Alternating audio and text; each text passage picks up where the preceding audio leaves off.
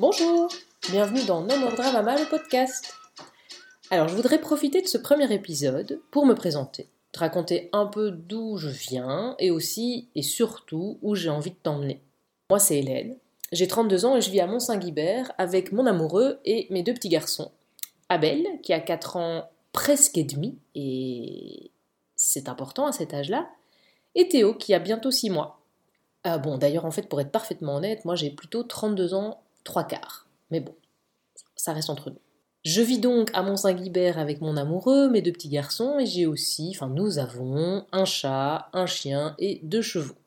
Autant te dire que la maison reste propre à peu près 3 secondes une fois qu'on a fini de la nettoyer, mais ces 3 secondes sont vraiment magnifiques. Bon, en dehors de la propreté éphémère de ma maison, j'ai surtout envie de te parler des raisons qui font que je suis là aujourd'hui dans un podcast à papoter toute seule.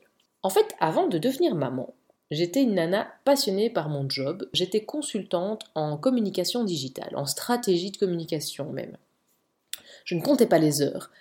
Euh, j'adorais ce que je faisais, j'y prenais énormément de plaisir, je m'entendais super bien avec mes clients, je trouvais toujours de chouettes projets, euh, tout se passait super bien. Et en plus, je pense sincèrement pouvoir dire que euh, voilà, mes clients étaient assez contents de mon travail. Donc voilà, j'étais vraiment très épanouie dans, ma sphère professionnelle, autant que les autres aspects de ma vie. D'ailleurs, quand j'étais enceinte, ben, j'ai continué à travailler jusqu'à la veille de mon accouchement et je me berçais même de la douce illusion que j'allais reprendre mon activité en deux temps trois mouvements après la naissance de mon fils. Alors une chose est sûre, c'est que si j'avais devant moi aujourd'hui la Hélène de 2016, j'aurais deux trois petites choses à lui expliquer pour qu'on gagne du temps. Mais bon, à l'époque en tout cas, j'étais convaincue que euh, mettre au monde un enfant et intégrer cet enfant dans, dans ma vie allait être une formalité, que tout allait se passer extrêmement bien. Donc Abel, mon premier enfant, est arrivé. Et franchement, ça m'a fait l'effet d'un tsunami en pleine tronche. Je me suis vraiment pris la vague de la maternité ou de la matrescence dans la face. J'ai rien compris du tout. Autant j'étais, et je suis toujours évidemment en amour avec mon enfant, autant je me suis en même temps complètement perdue dans cette espèce de jungle moite et touffue et glauque parfois que peut être la maternité, euh, ou en tout cas la parentalité, à mes yeux. En tout cas, ça l'était à l'époque. En plus, pétri de bonnes intentions et un poil perfectionniste, ben, j'incarnais mon rôle de mère à 300%, au point où, finalement, tout le reste passait après. Ma carrière bien aimée, mon couple, mes projets personnels. Alors c'est pas forcément qu'ils euh, avaient moins d'importance pour moi, c'est juste qu'ils étaient devenus complètement transparents. Donc je ressentais leur présence, mais je ne les voyais plus. Au bout de 4-5 mois à ce rythme-là, ben, j'ai quand même repris tout doucement conscience du monde qui gravitait autour de mon bébé et moi, mais ça s'est pas fait non plus euh, de manière soft, c'était un peu brutal. Et j'ai senti que j'étais plus tout à fait la même, évidemment, et disons que c'est à ce moment-là que ma quête de sens a vraiment pris euh, de la vitesse. Je dis ça parce que pour moi, elle n'a pas vraiment commencé à ce moment-là. Une quête de sens, je pense qu'on la démarre à partir du moment où on pousse son premier cri lors de notre naissance, justement, et on l'achève au moment où on décède et on pousse notre dernier soupir. Donc à l'époque, j'avais 28 ans et ma vie d'avant Abel ne me convenait plus. Elle était devenue vraiment obsolète.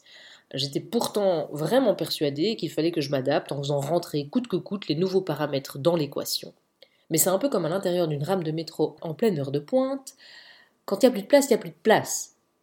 Mais en fait, non, mon analogie n'est pas bonne, parce que je pense que même en pleine heure de pointe, il y a toujours de la place dans une rame de métro. Bon, bref. J'avais beau faire du forcing pour que ça passe, ben, j'ai pas pu éviter la casse. Et le premier pan de ma vie qui en a fait les frais, c'est mon couple. Il a volé en éclats. Et voilà que je me retrouve mère, célibataire, avec un enfant en bas âge.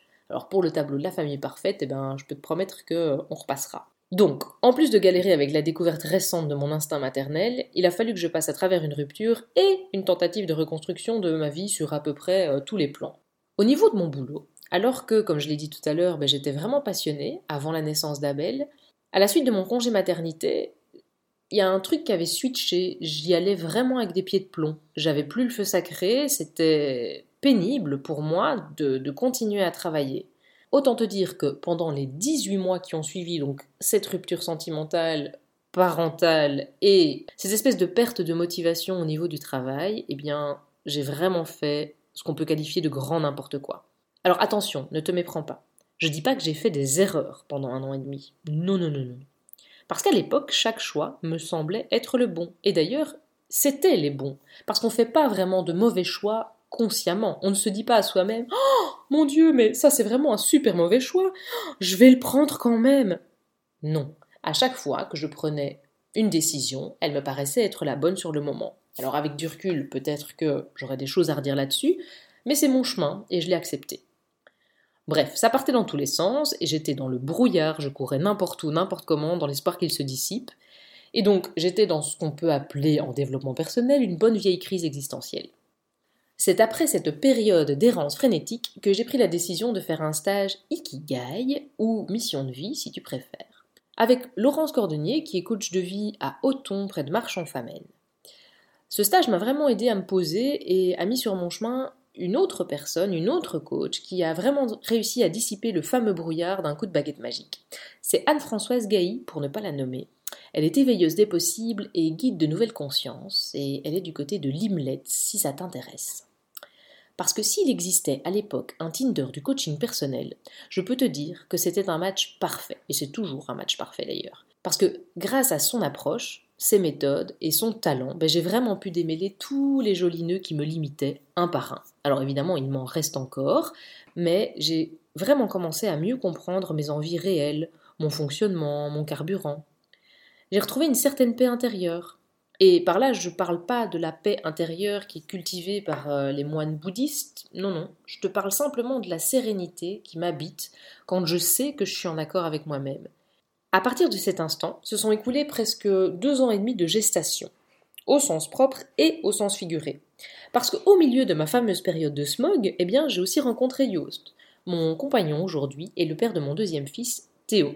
Tu l'auras compris, la gestation au sens propre, c'est donc celle de Théo. Celle au sens figuré, c'est celle de Nomordra Mama. J'avais entamé une formation pour me reconvertir en thérapeute psycho-énergétique, mais je savais que j'avais pas vraiment envie de m'adresser à tout le monde. Je cherchais, au sein de cette nouvelle orientation professionnelle, ma véritable vocation. Et je sentais que ça prenait forme en arrière-plan, même si je discernais pas encore bien les contours. Et finalement, il a fallu que je laisse mijoter ça encore quelques mois avant d'avoir cette fameuse réponse. Et c'est ma propre expérience de maman qui me l'a apportée. Parce que les six premiers mois après la naissance de Théo n'ont pas été de tourpeau. Moi qui croyais être une mère éprouvée, une dure à cuire, eh bien écoute, j'ai vite déchanté face aux insomnies de ce nouveau petit bébé dont j'ai eu du mal à comprendre le mode d'emploi. Pendant des semaines, j'ai manqué cruellement de sommeil. En plus, pour la petite histoire, j'ai enchaîné accouchement et déménagement une semaine après. Donc c'était assez compliqué déjà à gérer et par la suite Théo n'a jamais bien dormi. Pas, il ne dormait presque pas et moi non plus du coup. Et ce manque de repos, plus les effets secondaires, ont eu pour moi vraiment la conséquence de, de, me pousser dans mes derniers retranchements. J'étais vraiment au bord de la folie par moments, et j'étais vraiment clairement dans le désespoir. J'étais désespérée. Je remuais ciel et terre pour régler le problème. Et entends bien cette phrase, régler le problème, parce qu'on va y revenir plus tard. Et ce qui est assez drôle, c'est que les autres voyaient en moi une mère formidable qui se démène pour son enfant, et moi, qu'est-ce que je voyais? Je voyais une mère incompétente et nulle qui n'arrivait absolument à rien, malgré tout ce qu'elle essayait de mettre en place.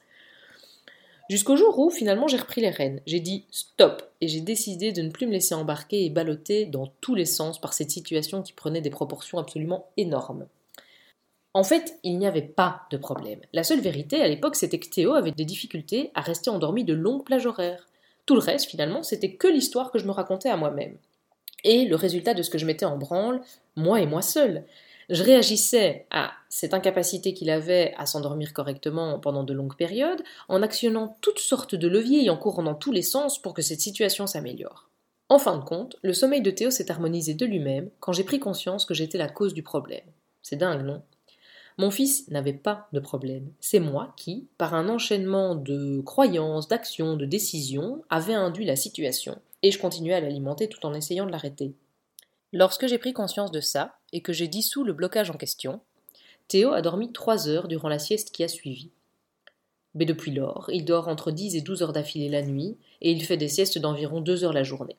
Certains jours, il se réveille encore après 30 ou 45 minutes, mais il parvient à se rendormir, soit avec notre aide, soit tout seul. Et parfois, il ne se rendort pas, et c'est très bien aussi. Il n'y a plus d'enjeu, il n'y a plus de problème. J'ai cessé de faire une fixette sur le sommeil de mon enfant, et tout est bien plus fluide. Et voilà, la boucle se boucle. Le plus fou, c'est que cette expérience que je peux franchement qualifier de pas cool du tout m'a aussi fait prendre conscience que ce que j'avais envie de t'offrir, c'est une approche inédite pour t'aider à te dégager de tout ce qui t'embrume la tête et qui t'empêche de vivre pleinement et sereinement ton rôle de parent, ou ta vie tout court en fait. Et attention, en fait le grand responsable du brouillard ambiant, eh bien, c'est généralement toi.